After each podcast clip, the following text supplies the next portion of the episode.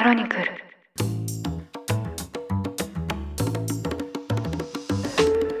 おはようございます。しがつじゅうさんにち木曜日、ニュースコネクト、あなたと経済をつなぐごふんかん、パーソナリティの新井里奈です。この番組ではいちにちひとつごふんかんで世界のメガトレンドがわかるニュースを解説していきます。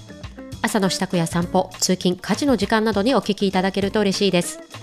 先週いっしゅうかんほど家族で東京に滞在していたんですが、そこでちょっとしたカルチャーショックを受けました。それがレジでの支払いです。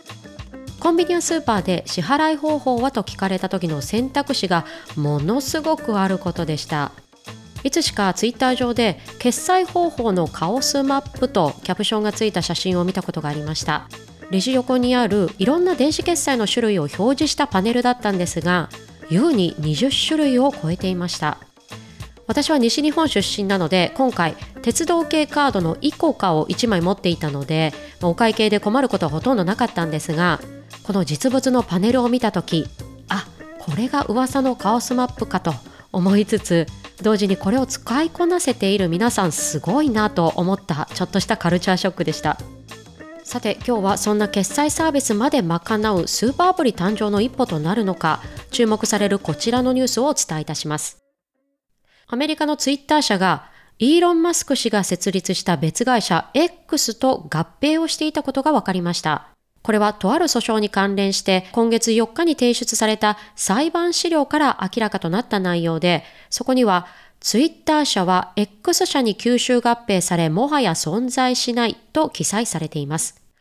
報道によりますと、時系列では今年さんがつ時点ですでに エックス 社が設立されており、ツイッター社との合併も同じくさんがつに行われていたとのこと。そして今週しがつじゅういちにちにはマスク氏がツイッター上で エックス といち文字だけのツイートをし、数時間でせんさんびゃくまん以上の閲覧数に上り、一気に注目を集めました。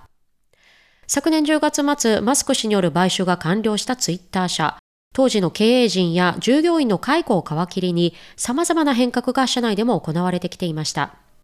また、ユーザー体験という点でも、ツイッターブルーと言われる認証バッジが有料化され、サブスクモデルが始まったり、独自のアルゴリズムによるおすすめツイートを表示する新たなタブが登場するなどしています。これらの変革、マスク氏が買収時にもたびたび述べていた収益化が目的の一つともされていますが、今回の エックス 社への合併の目的は一体何なのか、そこを今回は掘り下げていきたいと思います。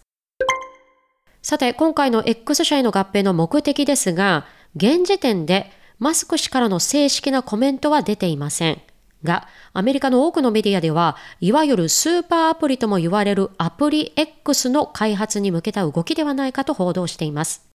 スーパーアプリとは日常生活で使える様々なサービスを一つに統合したアプリのことを指します。例えば、メッセージアプリや エスエヌエス、配車サービスから出前、決済サービスなどが一つのアプリ上で賄えるもので、日本では ライン がその事例として挙げられることもあります。海外の事例も見てみますと、中国の大手テック企業テンセントが開発した WeChat、そしてアリババが提供するアリペイは巨大な中国マーケットで人気を二分しており、現地ではなくてはならない、まさにスーパーアプリの代表格です。他にもシンガポールのグラブやインドネシアのゴジェックなど、特にアジア圏ではこうしたアプリが普及していますが、一方で欧米ではこうした代表的なスーパーアプリはまだ存在していません。その理由に、東南アジアなどの新興国ではネット環境が普及したタイミングでスマホやタブレットが普及していったため、こうしたアプリを介したサービスが浸透しやすかった環境があると言われています。一方の欧米ではスマホの前にすでにパソコンが普及していたため、ネット上のサービスが個別に開発されてきた背景があり、現状アプリが乱立している状態とも言われています。そこでそんな環境にスーパーアプリを投じようとしているのが今回のマスク氏です。実は昨年、マスク氏はツイッターの買収は何でもありのアプリ X の開発を加速させると述べています。この何でもありのアプリのモデルとなっているのが、先ほど挙げた中国の WeChat とされていまして、これまでにもマスク氏はこのようなアプリは本当に便利だと思うとも語っています。ただ一方で、こうしたスーパーアプリの存在、普及するにつれて懸念も広がっています。例えば中国の WeChat、月間アクティブユーザーがじゅうおくにんを超える人気アプリだからこそ、中国共産党からの検閲システムの一部となっていると言われており、人権団体によりますと、中国政府が WeChat を利用して市民を監視し、プロパガンダを広めていると警告もしています。またスーパーアプリは日常生活のすべてが一つのアプリに集約されるという便利さと引き換えに、もしセキュリティ上の問題があった場合、個人情報流出の危険性が大きくなる可能性もあります。今回の報道で注目されているアプリ X、未だマスク氏から具体的な構想や開発のタイムラインなどは発表されておらず、また X 社についても、テスラやスペース X などのマスク氏が運営する別事業との立ち位置も明確ではありませんが、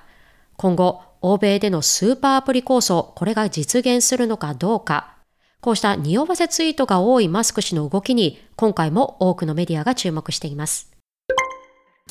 ということで、今回は新たに X 社と合併が明らかとなったツイッター社にまつわるニュースをお伝えいたしました。ちなみに日本では、この合併によってツイッターの日本法人がツイッタージャパンから X ジャパンになるのではと話題になり、 X ジャパンというワードもツイッター上ではトレンド入りしたそうです。ニュースコネクト、お相手は新井里奈でした。番組への感想はカタカナでハッシュタグニュースコネクトとつけてツイッターに投稿ください。もしこの番組が気に入っていただけましたら、ぜひフォローいただけると嬉しいです。それでは良い一日をお過ごしください。